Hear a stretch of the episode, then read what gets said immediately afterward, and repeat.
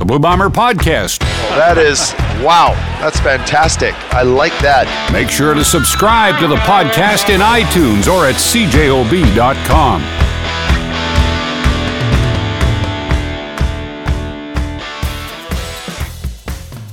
Saturday, I guess it's evening, Derek Taylor. The Edmonton Elks come to town. I, I suppose the sun will already be down, but six o'clock versus seven or seven thirty just feels a little bit different. I'm excited about the game, not necessarily for what we might see on the field, but because of the implication.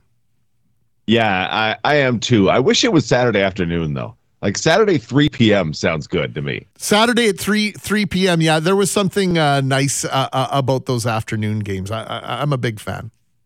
Yeah, I, I'm with you. Yeah, late game for the for the Jets, so that wasn't getting in the way. It's just a second of a double header, right? So, uh, game in the East, and then uh, the Jets get the game, or pardon me, the Bombers get the game in the West, and la la. Anyway, it's the Edmonton Elks, and I mean, there was a ton of drama the last time the two teams played, which is a part of this. There's a, a ton of things uh, around young and mobile quarterbacks that Bomber fans have been holding their heads about for the entire season. And there's the hey, they can they can officially win the West and get home field advantage for uh, the West final. So yeah, there's a there's a ton going on on Saturday. Well, let's work through that list. And by the way, the Jets play the Oilers nine o'clock local time. So if uh, you're heading to the game, then uh, you can uh, tune into CJOB right after DT's call and uh, catch the Jets and Oilers. So it's a, it's an Edmonton Winnipeg doubleheader on Saturday. Um, Tre Ford, I'm a little concerned. I have to tell you, you touched on the fact that young mobile quarterbacks, uh, mobile, mobile, I guess it depends on what side of the U.S. Canada line you are, um, giving the, the Blue Bombers fits, troubles. Uh, throughout the course of the season. And so I know we're going to see a ton of Tre Ford uh, with the ball in his hand on Saturday. Yeah, and and that's one of the things. Ford was one of the quarterbacks that uh, Bomber fans have been watching, going, "Are we going to spy this guy? Are you going to leave somebody to make sure that this guy doesn't get out of the pocket and run roughshod against us?" There was Dustin Crum, and then there was Ford, and then there was Taylor Powell, and then there was some Cameron Dukes in the Toronto game, and it's just been one of those things where you go, "Why is this guy cutting us up with his feet?"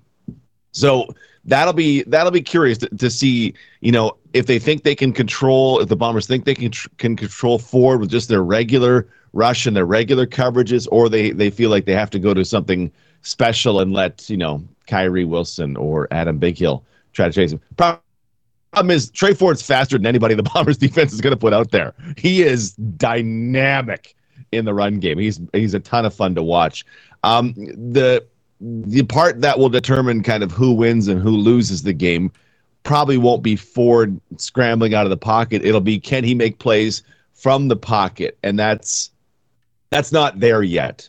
Let's say with with Ford, I was talking to uh, a coach in the league recently, and he's he's was on the bus of yeah, Ford's not going to be successful long term because he can't make plays from the pocket. I went, oh, that is that is a, that's a statement right there. So I'm uh, I'm looking forward to seeing it again when uh, when the two when the Bombers played the Elks earlier on. It was Ford's first start of the season in the post Cornelius era. So now he's had some time. He's had some success. Uh, win over Sask, win over Calgary, et cetera, et cetera. Uh, hasn't been going great lately as from a results perspective, but uh, we'll see how he's progressed in the in the weeks since uh, that. Well, I guess what was it? Week ten matchup. Well, let's even just look at the league leaders and and Vernon Adams, who you know, can move the ball with his feet. Did a tiny bit against the Bombers uh, two weeks ago in Vancouver. 324 yards rushing on the season. Well, Tre Ford didn't start. Was it the first two, three games for Edmonton? Uh, has 561 yards rushing. So he, you know, that ability to move the ball uh, with his legs, with his feet, is elite and it has been buying them some time in the pocket as well. But yeah, obviously, this is not uh, Condredge Holloway. This is not Matt Dunigan. This is not Tracy Ham. This is Tre Ford in the infancy of his CFL career. And I, I think maybe a little early to jump to conclusions about how successfully he will be long term. Oh, it, for sure. I, I, I, in conversations like that, I, I defer to guys who know, you know, who've been around the game for a while and know from a coaching perspective. I go, oh, at least you know, you. know, For me, I note it's an interesting opinion to take because it's uh, it's contrary to the one my heart wants. Right, I want Tre Ford to be incredibly successful and to be this dynamic running throwing star. But you know, whatever it ends up being, it, will be. Um, whatever ends up being on Saturday will be a great deal dictated by Richie Hall. And uh, I mean, he, Ford has uh, all the receiver weapons and running back weapons you could want to be successful. Whether they struggle, I mean, they struggle with the offensive line like a lot of teams this season. Sure. So that's. Uh, a chance for you know Willie Jackson and and the gang to to get in there. But yeah, how much how much do the Bombers have to commit to keeping Tre Ford from getting all those rushing yards will be a big thing. Well, I mentioned Vernon Adams and his ability, his reputation as a running quarterback, and it was very obvious. It was very obvious several times in the game October 6th against BC that the Bombers were controlling their rush. They didn't want to over pursue Adams. There were several times, one play in particular that that Willie, you could argue, had him dead to rights, but he did not want to over rush, didn't want to overshoot his rush, and basically stopped dead in his tracks to make sure that Adams was behind him essentially. So will we see a little bit more of that on on Saturday? DT that idea the the Bombers, yeah, they want to put pressure, but they don't want to over pursue and and get caught in a circumstance where if trade get, gets through that first level, so to speak, that that he might be galloping for 11, 12, 17 yards. Yeah, and I mean that BC game. I mean they they controlled Vernon Adams after the first uh, about four minutes left in the second quarter, they they controlled Adams from then on in. Like it, that BC offense was done at that point. So you could you can have the best of both, right? Start there were four sacks in that second quarter. There were, I believe, a couple more in the second half. So it doesn't it doesn't it's not sacrificing necessarily getting those sacks and getting those big impact plays by by being safe, uh, which I think is probably something we we we need to note because yeah, they uh, the Bombers Vernon Adams has is what about half as many rushing yards as uh, as Ford in the season, eh, but is more dangerous with his arm, and the Bombers were able to to keep that down pretty good in, in that matchup. So uh, it's still a chance to get all the things you want to get. Willie got his first sack in nine games in that game, right? And that was a I'm when we talked to him this week, I assume that that will have been a big deal for him to to get back on the board there. So now the Blue Bombers have had a week of rest. Their last well it's not. It's their second last bye week because they're going to get uh, they're going to get hopefully one more bye week. I'm making predictions here that i shouldn't be making. Uh-oh. So uh, i'm keeping it on the record though dt uh, i fully expect the bombers going to wrap things up this week against Edmonton and host that West final. And we've had multiple conversations throughout the year in terms of why it's so important because there were several times in the season where the idea of hosting the West final at IG Field was feeling like it was slipping away from the Blue Bombers. But now you're exactly where you want to be. You've got two weeks left, two games left, and it's all in your hands. You need zero help from anyone else. You just got to win one of your last two games.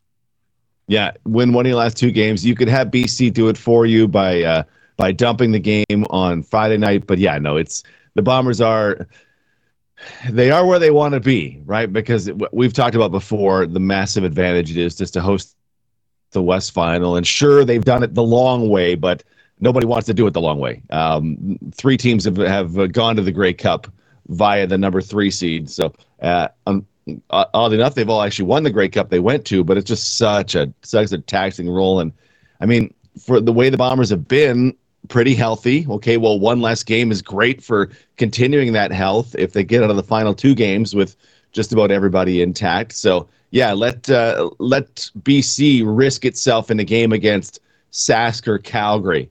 I can't believe that one's still up for grabs, but let them risk themselves in that. They're going to be massive favorites at home, but you know, every once in a while, a 12 point favorite gets upset. So you know, hey, hey, let's uh, let let BC deal with the stress of a whole new opponent while the Bombers have two weeks to know what's coming. So yeah, taking care of business Saturday I think we I think we all fully expect that's what's going to happen. But take care of business and just you know if there's a ten point lead in the fourth quarter, just please start getting guys out of the game. Start getting the most important players out of the game because health is the only thing that's going to uh, take this off the rails. This run to a fourth straight Grey Cup appearance. Well, I'm thinking about 84. The Bombers have, in my lifetime, uh, twice won the Grey Cup the long way. In 84, they did it. They uh, beat Edmonton at home and then went to Vancouver and upset the Lions in the West Final and then went to Edmonton to beat Hamilton in the Grey Cup. And then, of course, we know what they did in 19 Regina, Calgary, or pardon me, Calgary, Regina, Calgary. You don't mm. want to have to go Vancouver for the West Final and then say you win that. And then you've got to fly basically all the way across the country to Hamilton. You know, the geography in 84 and in 19 wasn't a big deal in terms of completing that improbable run or those improbable runs uh, from that point of view. But the travel mm-hmm. this year, that to me, that's a huge issue. Winnipeg, Vancouver, Hamilton in a matter of probably 72, 96 hours max. Yeah. And just everything everything I, I never want to leave home. I think about i would rather just stay home all the time. I would rather not ever go out just stay at home. All my stuff is here. I'm very comfortable. I know what and, food is in the yep yep. fridge. Yep. so I, I feel as a football player i'd be exactly the same. You know what? You summed it up. Conversation we've been having for for 17 18 weeks now. You just summed it up in uh, nine words. Uh, i know what's in my fridge and I like uh, I know which side of my pillow is cold, so I, I want to be home. Um, so you, you're comfortable with uh, the way things are shaping up here, Edmonton. What does frighten you? Like you know, we've always had pretty much in every game maybe something that could go sideways for the Bombers, and let's leave health out of it. But is there yeah. anything that that concerns you with regard to the Elks other than Tre Ford? I mean, Edmonton has a, really powerful, powerful receiving corps. Uh, when when the season started, I, I was wondering, okay, is it going to be the Bombers? Will it be the Elks? Will it be the Lions? Who's got the best group of receivers in the Canadian Football League? And and things have not in any way panned out for the Elks this season the way I I thought slash hope they would. But it's still you know Geno Lewis and it's still uh, Dillon Mitchell who though as much as he's down this season was was a lethal force for them last season. Uh, Steven Dunbar, I don't believe, is back from injury yet, but Kyran Moore was in the end zone last week. You know, okay, well, there's something, and well, there's Manny Arceneaux just doing the, the things that he does. There's the University of Manitoba was Gavin Cobb getting mm-hmm. getting into the end zone uh, a couple weeks ago against Toronto, and you go, okay, there's there's some there's some weapons here. So there, there is the potential for for things to go well on offense and opportunistic defense. I mean, Chris Jones is is known for that, and AC Leonard, Jake Ceresna are are a nice duo on that defensive line. So they're not without talent apart from Tre Ford, right? They they do in spots have some real talent, but they're I mean, ultimately they're a four win team for for deserved reasons. They're they're not they're not the, they're not the Bombers. So I mean getting down 22 nothing in that first that first matchup or the matchup in in Edmonton. Okay, that's not great, but I never after the the comeback started, I, I, turned to Ed Tait, who was doing the game with me, and said, "I feel like this is a race to 23 now, because I didn't think there was much left for the Elks once the Bombers decided they were going to turn off the tap." And and honestly, there wasn't. There was one more touchdown, and the Bombers won that game by two scores. Okay, well, these teams are in a different class, so apart from shooting yourselves in the foot, I, I don't know how I don't know how concerned I am going into the game. Um, during games, concerns might arise. There might be six. What was it? Six six at halftime. The home game against the Elks this year. Yes, Whatever weird was. thing that was was we passed in the booth at halftime. Mm-hmm. Yeah, we've seen Yeah, that a that couple was- of different times this season where at halftime you're looking at, you know, you and I'll be looking at each other and we give that kind of, what the heck? Who, which team is this? And, and the Bombers have gotten over that for the most part, but I, I'm still concerned about their lack of ability, at least lately, to convert convert long drives into touchdowns and settling for field goals versus getting touchdowns.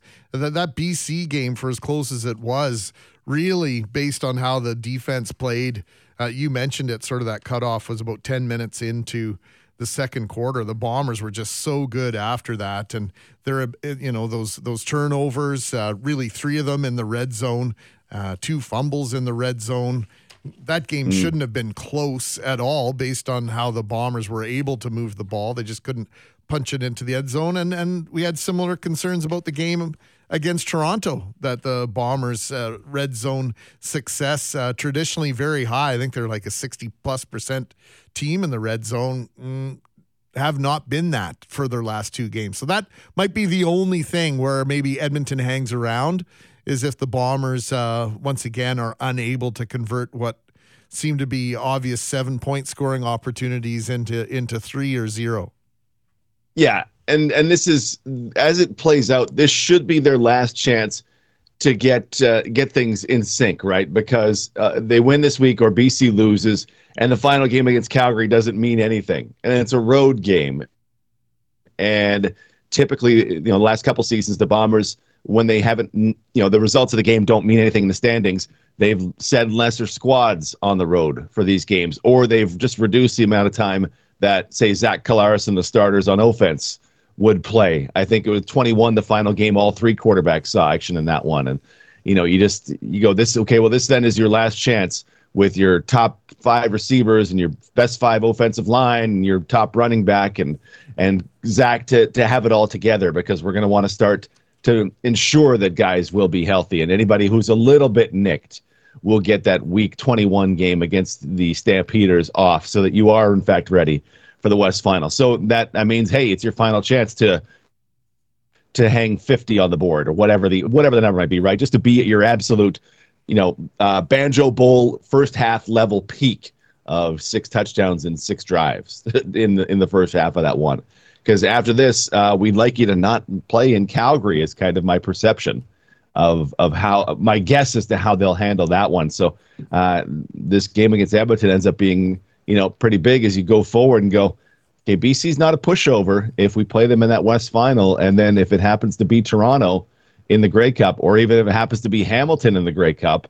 Uh, remember what Hamilton did to us, and they actually looked better than they did in, that game in the in the Hammer. So yeah, it's uh, important for you know making sure everything is working the way it should. Yeah, I agree with you. It's uh, probably more important than than just getting and clinching first place and clinching the West final on home turf. There are a whole lot of other reasons why the Blue Bombers want to go out and perform well, have have their mechanisms and their systems and everything working exactly as they should because well, we saw what happened in the 2021 West final. Uh, was it six turnovers against Sask? It was. And, uh, you know, as I've been apt to say, strange things happen on their way to coronations, and you have to you have to guard against those things when you are the perceived favorite on so many levels. Uh, you just you, you can't read your own headlines, you can't believe your own hype, and I know this team is really really good at those things, and so uh, that's what I'm going to be looking for on on Friday is just that the fact not playing down to the level of the other team, and and this team doesn't necessarily do that very often. It happens once in a while, but I'm not anticipating it this week. Otherwise, it's going to be setting off all sorts of alarm bells. Why don't we take a little pause here because I have a question for you about the waggle from an NFL fan who's trying really hard to be a CFL fan.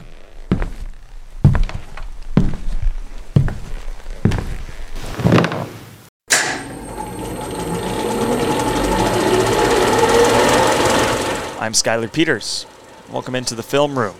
Throughout the Winnipeg Blue Bombers' run of dominance over the past three and a half seasons in the CFL, the adversaries have changed. Someone has stood in the way of the West each time, and each of them have fallen.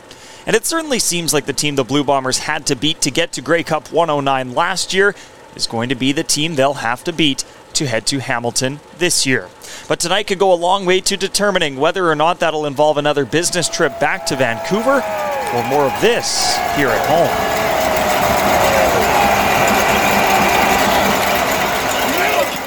November 13th, 2022.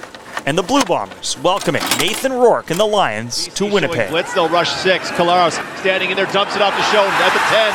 Runs around him. Schoen's going to score!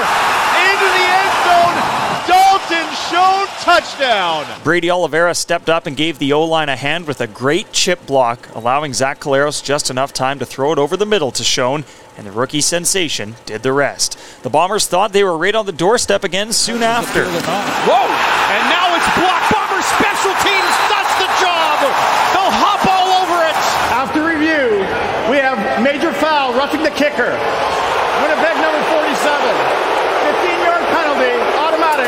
Lots of booing from the crowd as Winnipeg successfully blocked the punt, but Tanner Cadwallader hitting the plant leg of BC punter Stefan Flintoff. Punt blocks in the previous years where we didn't even touch the punter, so yeah, um, we can absolutely coach it and we can be better at it for sure. The Bombers wouldn't allow BC to do much with that gift but they soon gave up another. Keon Adams made the tackle. Grant let it bounce. It hit him in the foot, and Matthew Betts makes the recovery. A cold day and an uncharacteristic mistake from Janarian Grant. Antonio Pimpkin would punch it in and tie this game at six. The Bombers would use a fumble recovery and field goal to get back in the lead column, and then the Lion Killer was ready to make good on his earlier mishap. Good punt from Flintoff. Middle of the field at the 16 is where Grant takes it. 25. Going to the edge. 30, 35, 40. Still alive. 50 into Lions territory. He cuts back. Janarian Grant needs to get around the punter. Janarian Grant is going to score. And the crowd at IG Field is going nuts. Janarian Grant's second of the year against BC now 16 to 7. And without the offense on the field, the Bombers weren't done making statements. Rourke has time, gunning into a tight picked off. Winston Rose took it away, forcing the turnover. But the Lions would not go away. First a rouge, then a field goal. And then following a Dakota Prukop touchdown, a 110 yard return by Terry Williams off a missed Marc Liegghio convert to get a big two points. And more importantly, send a statement that BC wasn't done yet it left the coach frustrated. I just think there was a lot of plays where it looked like we coached no football IQ whatsoever, and um, we got to be better. So the Bombers hoping the defense and the run game could hold off the Lions with a quarter and more to go. Just one first down for BC in the second half when they got the ball on their own 13 with nine minutes left. A promising drive. But it ended in the hands of the other guys. Rourke steps up. He's going for Rhymes. Jump ball. Lawrence has it intercepted. But the Bombers would soon turn it over on downs. And on third and three, the Canadian phenom delivered. Straight drop, four man rush. Looking inside the end zone, it's Hollins, and he walks into the end zone for the touchdown. Alexander Hollins gets the touchdown, and it's 28 19. The Lions would still need another, and the Bombers would give them that opportunity. Rourke with the football, starting a drive from the 14 with 90 seconds to go. A season saving scramble on third and two, and again, with no time left on the clock, closing time. And that will end the game with the tackle by Deatrick Nichols. BC made it exciting, but the back to back Grey Cup champions will get a shot at a third straight. The drive for three straight, alive and well.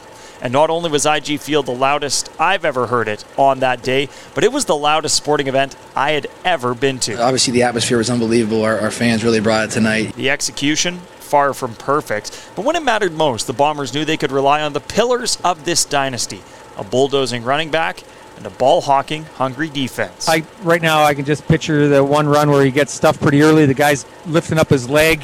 It's in the fourth and he maintains, bounces off one foot, puts his arm down, and gets another three.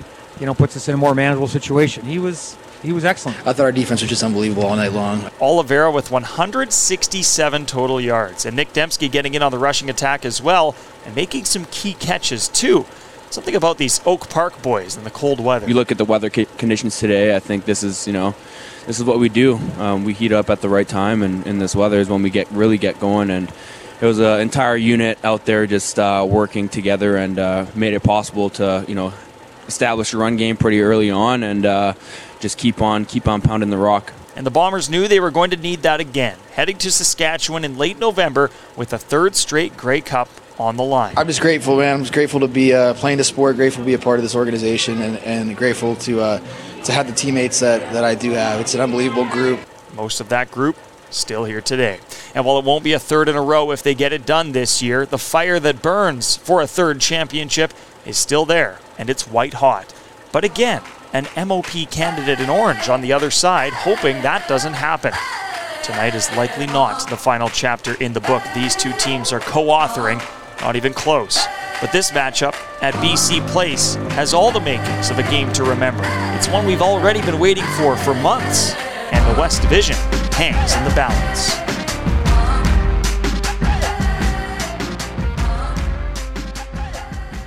All right, DT, I promised you a question about the Waggle. One of my best friends lives in BC, huge Dallas Cowboys fan. Had him at his first Blue Bombers game in probably 20 years earlier this summer. He, in fact, bought himself and his whole family Blue Bomber gear. They're, you know, they're pseudo Blue Bomber fans.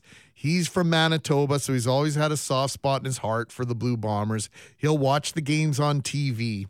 But the other night, he was watching a game with his sister in law, BC Lions. Who was BC playing last week? I'm trying to remember. Was it Hamilton? BC played Ham- beat Hamilton by a field goal.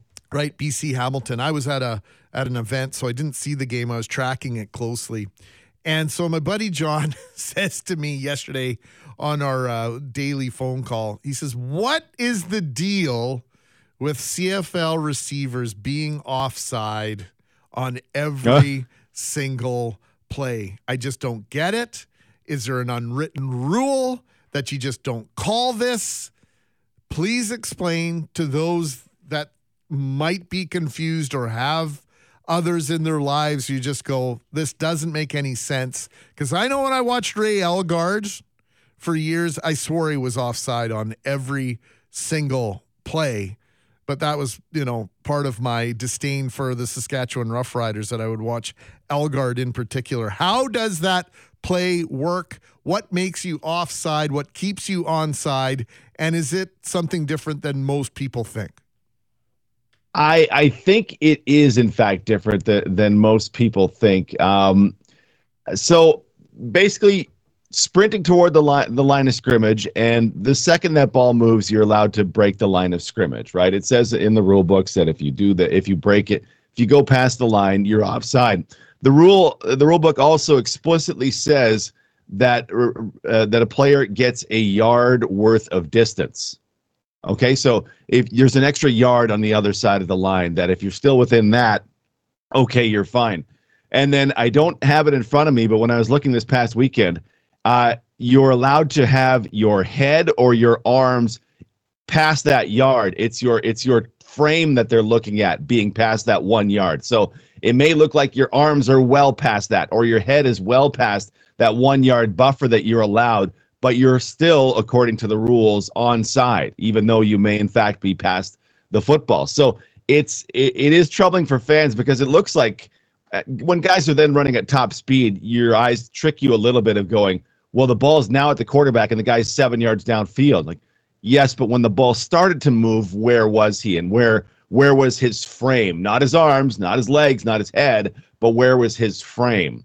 So you naturally, according to the rules, you get that one yard of grace period, and you get it for your torso, and you're going full speed, and it's from the second the ball flinches. So it it does look a lot of times like like guys are offside, but it's not one I could I could probably dig into the to the numbers this year and find out how many they've called, but uh, it it isn't called very often, and when it is, it's because a guy did not know the snap count. It's it's very rare that you see one where a guy does know the snap count and is called offside. Okay, so that's the technical explanation with all your expertise. Now take your football expert hat off, and now it's just you and I. We're hanging out at Boston Pizza. We're watching a game. Are you yelling bring at the family the to Boston Pizza for the third quarter? Yeah. Are you yelling at the TV? Are we looking at each other and go, "Holy smokes! Are they ever letting this go? Is that was that ever blatant? How did they miss that? Or do you think for the most part they're getting it right? I I think I'm of the, the mind that for the most part, I think they're getting it right. I think that a lot of the complaints that I, I end up seeing are, well, you're letting this happen against my team. And then folks not noticing when their team does the exact same thing. So I, I think for the most part, they're getting it right, or else, I mean, they're going to change it, right? The officials aren't rooting for anybody over anybody else. And they're, you know, they could collectively be letting all the players get away with with this kind of thing. But I really think that the officials are, are better than that, and so I, I think I think they're they're right to be not calling these ones because there are there are a lot of ones where you go, I'm watching and I go, that really looks like, and then you go back and look at it and you go, oh, okay, well, it wasn't. Like, there are times where I'm like, how on earth can you possibly think that's a catch, you moron? And then I, I watch it again. I'm like, oh, okay, no, that is a catch. That's very well done by the official on this on the uh, on the field there. So I think it's more not exactly optical illusion, but just what the way our eyes are, are not able to capture all the information because of the way that we are consuming the game. And so my buddy said, "Don't let Derek try and tell me it's an optical illusion." He knew. Oh no way! He, he knew. He knew that this was going to be. He's obviously had this discussion. I'll put it in quotation mark discussion because it quickly turns into an argument potentially. And so, yeah, he doesn't buy it. And I said, and I said, look, ultimately, at the end of the day, John, if they're calling it the same way across the board, and they're calling it the same way for all teams does it even really matter if it's within the exactly. guidelines? To me, as long as they call it consistently, it's like an umpire who's got an odd strike zone. You know what? If you're calling that outside ball, uh, you know, a strike 19 and a half times out of 20, then I don't have a beef with it. That's your strike zone. As long as the officials are calling it the same all the time, I don't know if it makes a difference anyway at the end of the day.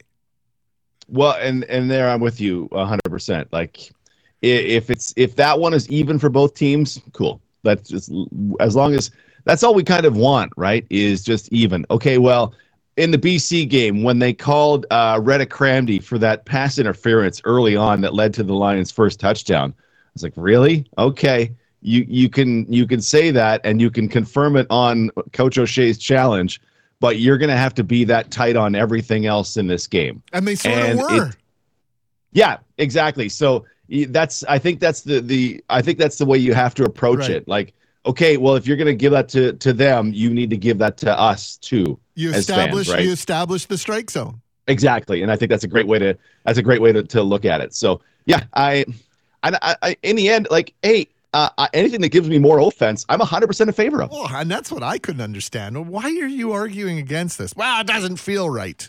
Well, there's lots of things that don't feel right when I'm watching a National Football League game, like their complete disregard for the kicking game and the idea that, you know, you just walk away from a punt when it's coming towards you. Nah, I don't think I'm going to catch that one. Never mind the fair catch.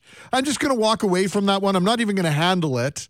That's the one that I love. And then the whole idea of the fair catch. Like, do that? The, the NFL's learned a lot from the CFL because I think uh, the CFL moved the convert back before the NFL did.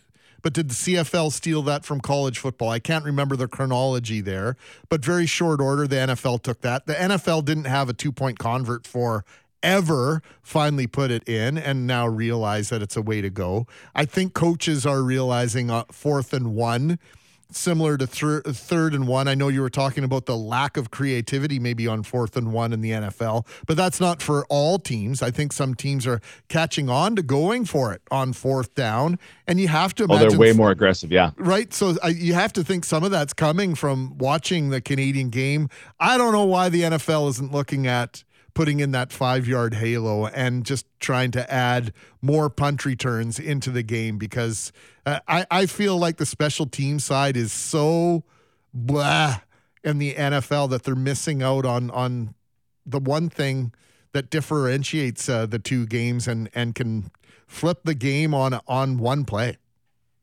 Yeah, I, I haven't seen any explanation from the league, but I'm going to assume it's about brain injuries because those those kickoffs and punts are the plays where DT, I mean, you and I are like, uh, I'm a brain injury guy, I'm a concussion guy. I've dealt with them, and I understand why the NFL has tried is is basically. I think the the kickoff will be gone from that game. I thought it would be gone already. I think ultimately that the kickoff goes away. But when it comes to punt returns, why not put in that five yard halo? It seems to work nicely in the CFL. Yeah, the officials get one wrong once in a while, but for the most part, they nail it. Yeah, I honestly at, at this point I think it would be tough for them to to start reintroducing stuff like that, right? Because there I don't know how many kickoff returns there are a year, but I've gone entire Sundays watching NFL and not seen a ball be returned on kickoff. Yeah. Go, yeah, okay. Yeah. Let's let's figure out a way that, That you can is dead. That expedite this. dead, I think. Yeah, so I, I I assume it's all just brain injuries, and then the CFL uh, has has chosen to go in the other direction, and I don't know whether that's you know what we're fine with with the number of injuries that happen on these plays, or it's so to me something like it's so ingrained in our game that we need to keep it is just kind of I don't usually accept that as an answer, but it may well be that hey, uh, the same number of players on a larger field leads to fewer injuries than you'd see in the NFL, so we're okay with this still keeping this exciting thing a part of our game. Whatever whatever ends up being the difference in the two leagues because the CFL has made active steps to make for more returns, right? Moving kickoffs back, you know, punts can't go out of bounds until the 15-yard line now and on and on and on. Um, so yeah, it's it is interesting, but yeah, the the NFL they need to steal from the CFL that thing where teams can just take the ball at the 25 and we could end this charade that that someone's actually going to return a kickoff because oh oh it's up. I put both my arms out sideways and we get the ball at the 25 yard line. Like, Uh, but then they would let's lose, just speed this up. they would lose a commercial break though potentially if they got rid of that kickoff. I need I need a 30 second com- you know uh, a picture in picture commercial for hey for State Farm. Like uh, I don't I can't have State Farm up here. Let's just let's just fire this up. Yeah. Let's just keep her going. All right. right? You can figure out how to how to take the money in a, in another spot. You can add a 30 second break somewhere. Oh, that reminded me of something. Do we have a, a second for me to go off on a little tangent here? Uh, yeah, go ahead. Um, so I was at the uh, North Dakota North Dakota State football game. First time I've been down to Alerus Center. I was. And uh, uh, Brady Oliveira and Evan Holm and Rasheed Bailey were there. Uh, Brady and Evan went to UND, so back uh, signing some autographs in the pregame.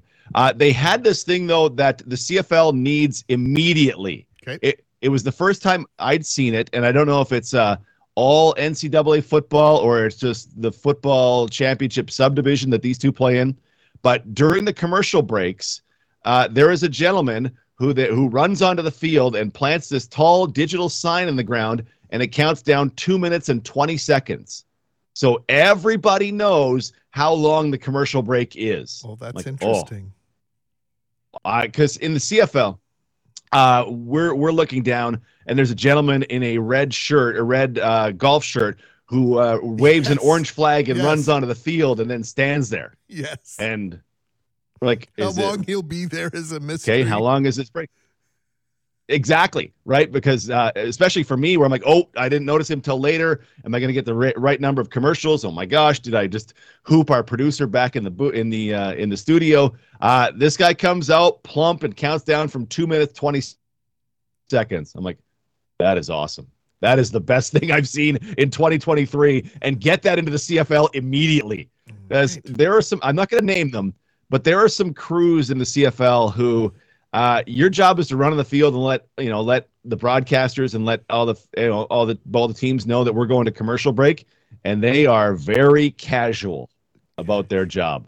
They will just they're like a, they're like trying to stealth onto the field and hide behind the you know the number thirty painted onto the field. Like, damn dude, help a brother out. So I, I want I want big digital countdown sign guy to come to the Canadian Football League. Do the, the, does the NFL still have the guys on the sideline with the great big orange oven mitts? I, I, I feel like that was a thing about. I feel like six, that's the seven- thing. Yeah. Yeah, six, seven years ago. I don't know if those are still around. I, I don't watch nearly as much NFL as I used to. So, um, and you know what? While we're talking about NFL, CFL, let's let's take two minutes before we go on this. You know what frustrates me? I love the 20 second play clock in the CFL, except it's never a 20 second play clock. It's, totally fake. Yeah, yeah. It's totally fake. And I really I would prefer that they do go to the NFL model where at least it's a 40 second clock, but the second that the that the play is over, the previous play is over, that clock starts. I hate this whistling yeah. time in and the 20 second clock doesn't start, especially in Winnipeg where where teams have to battle the crowd. They get, you know, they get an unfair advantage when that when that that clock isn't continuously going from play to play. Would you like to see the CFL have a legitimate fill in the blank 25 second, 30 second because it's not a legitimate 20 second play clock, is it? No, it, I've I've contended it's fake for a long time, and people get mad because why do guys, they get mad? Because you're right. Well, because our game's faster than than the NFL. I'm like, yes, mm. but um, it t- and here's what, for folks who don't know why I would have a beef with it. Like in the NFL, the play is down, the 40 second clock, the play stopped, the 40 second clock starts immediately. Correct. So you legitimately have 40 seconds from this guy's down till you have to snap the next play. And it doesn't matter if time in the Canadian the, if the clock is running or not running, sorry DT, like that 40 second yeah. clock is play to play every single play. Sorry, continue. Yeah, you're you're exactly right. So in the CFL, it's a 20 second play clock and it's legitimately it counts down from 20 to 0. But the problem is they do not start the 20 second play clock for quite a while in spots. So you you can get some real long 20 second play clocks in which we we try to pretend it's the fastest game uh, that there is. I just I, I just pulled up the Bombers uh, the Bombers game against BC just to to do some stuff here. Uh, BC runs a play at 6:48 left in the first quarter, and then their next play with presumably still time left on the play clock they run at 6:12 left in the first quarter. Come on. You go, well, that's 36 seconds difference, and the 1st play mm-hmm. was five seconds long. A 20 second play clock. How can there be 36 seconds between plays? How can there be 55 seconds between plays? Uh, well, because the play clock is is not it's particularly arbitrary. real. It's arbitrary. It, it, it is, and I mean, you could argue that well, we don't start calling the play until the play clock the play's blown in. So and what? I I kind of yeah, I think, well, okay, we'll get a better way of signaling it to the quarterback then because you can use all that time and not pretend, not, you know, confine yourselves to this 20 seconds. It's just, it's not real. Yeah, I would rather. If that, it was real, you'd start at 20. That's right. And they don't. And, and it's very rare that they do. And so, okay, I actually have an uh, ally on this, and I, am I'm, I'm happy that it's UDT because it really frustrates me because I like you know I like to say oh yeah, we have a 20 cent. No, we don't. And it, and it hasn't been for a long time. And did I actually see the clock running on a convert a couple of weeks ago? Is that possible? Yep. The, why? Uh, that's that's the way it is. That's the way it goes. Sometimes it does. Like, is it only in the last three minutes it doesn't run? Like, have I been watching football wrong for 40 years? No, I would guess that in the last three minutes is when things change because going out of bounds doesn't mean anything until the final three minutes, right? It's uh, it just the clock always always keeps going. I just wanted to pull this up. Uh, two, four. Remember there was that was it 15 play drive? Uh, the Bombers against the Stampeders.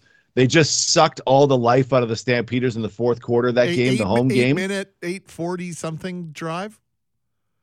9, 11, 13, 14. It was a 15 play field goal drive that traversed 99 yards, it looks like. 15 plays that took uh, nine and a half minutes off the clock. Nine and a half well, minutes. Fi- yeah. So, well, 15 times 20 would be 300 seconds. So that's six minutes. If you gave six seconds per play, seven and a half minutes, oh, magically two extra minutes disappeared on this fake 20 second clock that we have. So oh, we have yeah, a new we have a new agenda. We have a new uh, what's the word I'm looking for? DT. We have something that we're fighting for. A new cause. It's a new cause. There we go for the Blue Bomber. And then we'll podcast. work on getting rid of the rouge. Yes. You and I will Uh-oh. never agree on that, and I cannot, for the life of me, understand. This is an entire podcast episode, and we're not doing it now. DT, can't wait to see you on Saturday. Look forward to your coverage throughout the week. And uh, let's get this done on Saturday so we can start hyping the Western Final. Western Final? Ah, they don't even call it that anymore. It's the West Final? Is it the division Mm-hmm. or is it the conference? Like, you know, all these changes over the years of the CFL. It's the CFL West Final, hopefully, November 11th at IG Field. I think I nailed uh, the new the new way we're supposed to say this, yeah? Yes, absolutely. For Saturday, if you're coming to the game, uh, we are live in the tailgate zone at four o'clock. We do it based on weather, so we don't know what the weather's going to be in the West Final. So our, it might be our final chance to be outdoors for the pregame show. So uh, come on by and see us and say hi to Doug Brown, and obviously drop the joke where you mistake me and Doug Brown for one another. Please do that because that is that's been funny all season long. I love it. But might be our final chance to be outside and, and meet you in person. So uh, uh, if you're there, come on by the CJOB tent and say howdy. Yeah, the Derek Taylor is the six foot seven guy sitting uh, to the side of the table, not uh, not behind it. DT, see you later, brother. Thanks, buddy. So that's it. Don't forget to download, subscribe, and share the Blue Bomber podcast. And also, in case you didn't already know, Monday nights, Coach's Show with Derek Taylor and Mike O'Shea will be automatically uploaded to the Blue Bomber podcast. So if you want to catch a rerun of that or catch it, and listen to it at your leisure. You can do so by subscribing to the Blue Bomber podcast. We will recap this week's game next week and look ahead in the Canadian Football League, focusing on, of course, your Winnipeg Blue Bombers. Thank you for spending some time with us.